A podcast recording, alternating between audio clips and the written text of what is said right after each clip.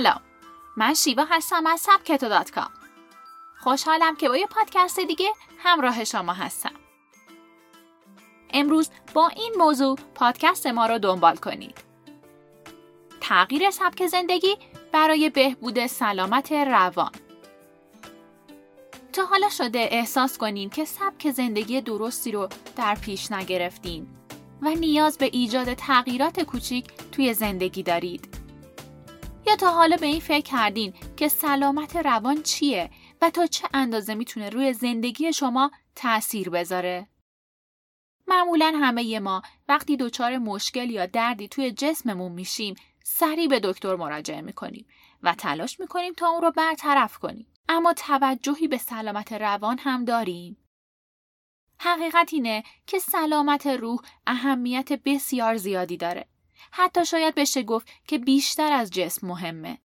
اما چیکار کنیم تا حال روح و روانمون خوب بشه؟ توی این پادکست از سبک تو به این می‌پردازیم که تغییر سبک زندگی چطور روی سلامت روان و در نتیجه شادی و موفقیت ما تأثیر می‌ذاره. پس با ما همراه باشید. سبک زندگی و مشکلاتی که امروز با اونها درگیریم باعث شده تا نسبت به سلامت روانمون بی اهمیت باشیم و اون رو نادیده بگیریم. در حالی که بسیاری از موفقیت ها و زندگی ایدئالی که به دنبالشیم در نتیجه سلامت روان به دست میاد. پس باید تغییراتی تو زندگیمون ایجاد کنیم و چه بهتر که این تغییرات از سبک زندگیمون شروع بشه. اصلاحات یا ایجاد کارهای کوچیک توی زندگی روزمره می‌تونه چنان تاثیر عمیقی به جا بذاره که شگفت زده شید. اما مهمترین عوامل موثر تو بهبود سلامت روان چه چیزهایی هستند؟ ورزش دشمن افسردگی افسردگی چه در سطح پایین و چه در سطح بالا تو جامعه ما در حال افزایشه. راه های بسیاری در راستای درمان این مشکل روحی وجود دارن. اما ارزون ترین راه ورزشه. ورزش علاوه بر کاهش خطرات افسردگی مزیت های دیگه هم داره. ورزش منظم توی دانش آموزان باعث افزایش عملکرد تحصیلی شده و توی بزرگسالان باعث افزایش حافظه میشه. این ورزش الزاما نباید یه ورزش سنگین باشه. می‌تونید از پیاده روی شروع کنید. به خودتون قول بدین که روزانه حدود سی دقیقه پیاده روی کنید. اگه بتونید این پیاده روی رو تو زمانی که خورشید در آسمونه انجام بدید که نتیجه بهتری هم می‌گیرید. تغذیه درست، غذای روح. مواد غذایی تنها روی تغذیه جسم تاثیرگذار نیستند. مصرف مواد غذایی درست و مقوی به تغذیه روح هم کمک می‌کنن. تا به حال شنیدین که مادر بزرگها می‌گفتن ماهی بخور تا باهوشی یا اگه می‌خوای موفق شی گردو بخور. حق با اونها بود. رژیم غذایی سالم باعث میشه تا روح تغذیه بشه.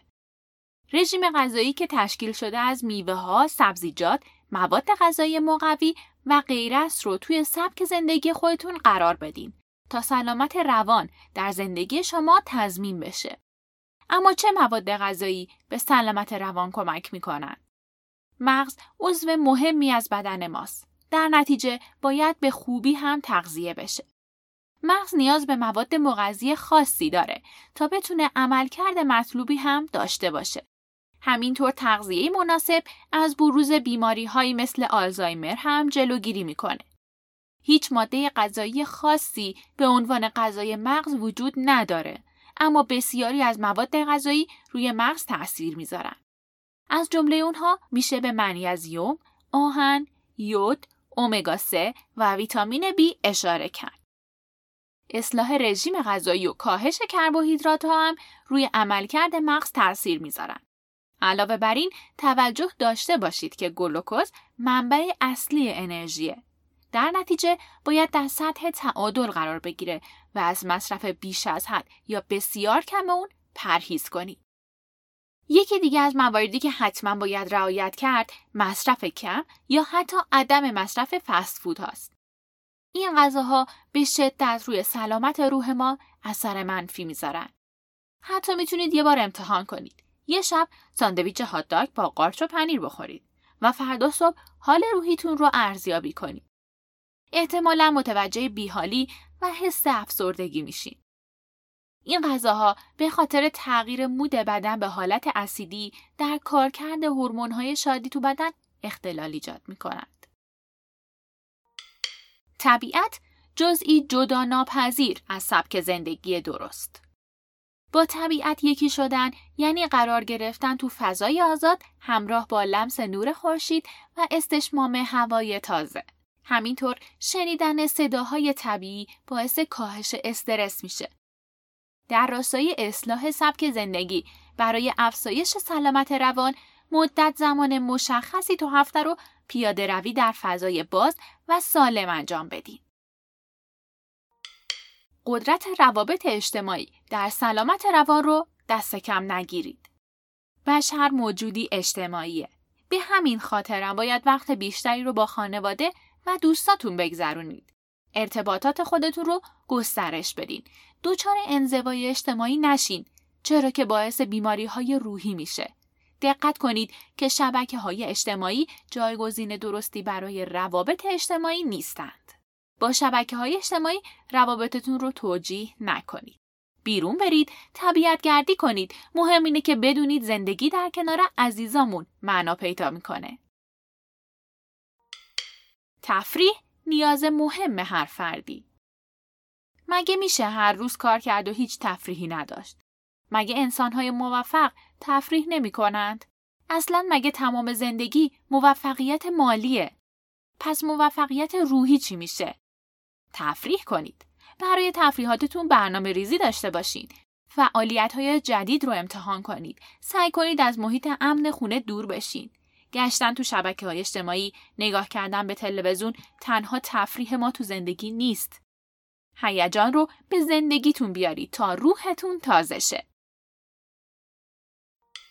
مدیریت استرس رو یاد بگیرید. کنترل استرس یکی از اصول مهم توی اصلاح سبک زندگیه. روش های بسیاری جهت مدیریت استرس وجود داره. یوگا، یاد گرفتن مراقبه ها، رفتن به کلاس های مدیریت استرس و غیره پیشنهادهای خوبی تو این زمینه هستن.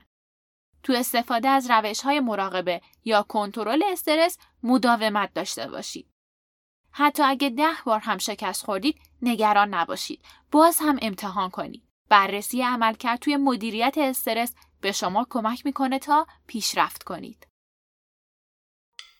ای که دستت می‌رسد کاری بکن. کمک به دیگران چطور می‌تونه توی سلامت روان تاثیر داشته باشه؟ همونطور که می‌دونید تو وجود انسانها حسی به نام همدلی و همدردی وجود داره. مگه میشه به همدیگه کمک نکنیم؟ هم نوع ما دچار مشکل شده و ما می‌تونیم اون رو حل کنیم. چطور کمکمون رو دریغ کنیم؟ کمک به دیگران توی ارتقاء سلامت روان تاثیر چشمگیری داره. با کمک به دیگران به خودمون کمک کردیم. مهم نیست کمک شما چگونه یا چقدره. کافی کمک به دیگران رو به عنوان بخشی از سبک زندگیتون در نظر بگیرید. دقت کنید که منظور از کمک تنها کمک مالی نیست. در مورد سلامت روان یاد بگیرید. سلامت روان موضوعی پر اهمیته. شناخت اصول بهبود سلامت روان به اندازه شناخت مواد غذایی مفید مهمه. سعی کنید زمان مشخصی جهت مطالعه سبک زندگی و تأثیر اون روی سلامت روان در نظر بگیرید. مطالعه کردن و حضور توی کلاس های مفید به شما کمک می‌کنه. سلامت روان و تأثیری که سبک زندگی روی اون می‌ذاره بسیار گسترده است. حقیقت اینه که اگه حال روحی ما خوب باشه از پس تمام مشکلات برمیاییم. ایجاد تغییر تو زندگی شاید سخت باشه اما اگه با تغییرات کوچیک شروع کنیم و تاثیرات اون رو ببینیم برای ادامه انگیزه بیشتری پیدا می‌کنیم.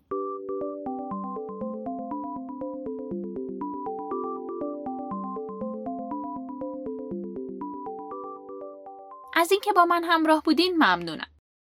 تو مجمع جهانی مدیریت که چند سال پیش تو مرکز همایش های بین المللی صدا و سیما برگزار شد، یه سخنران از نیوزلند اومده بود.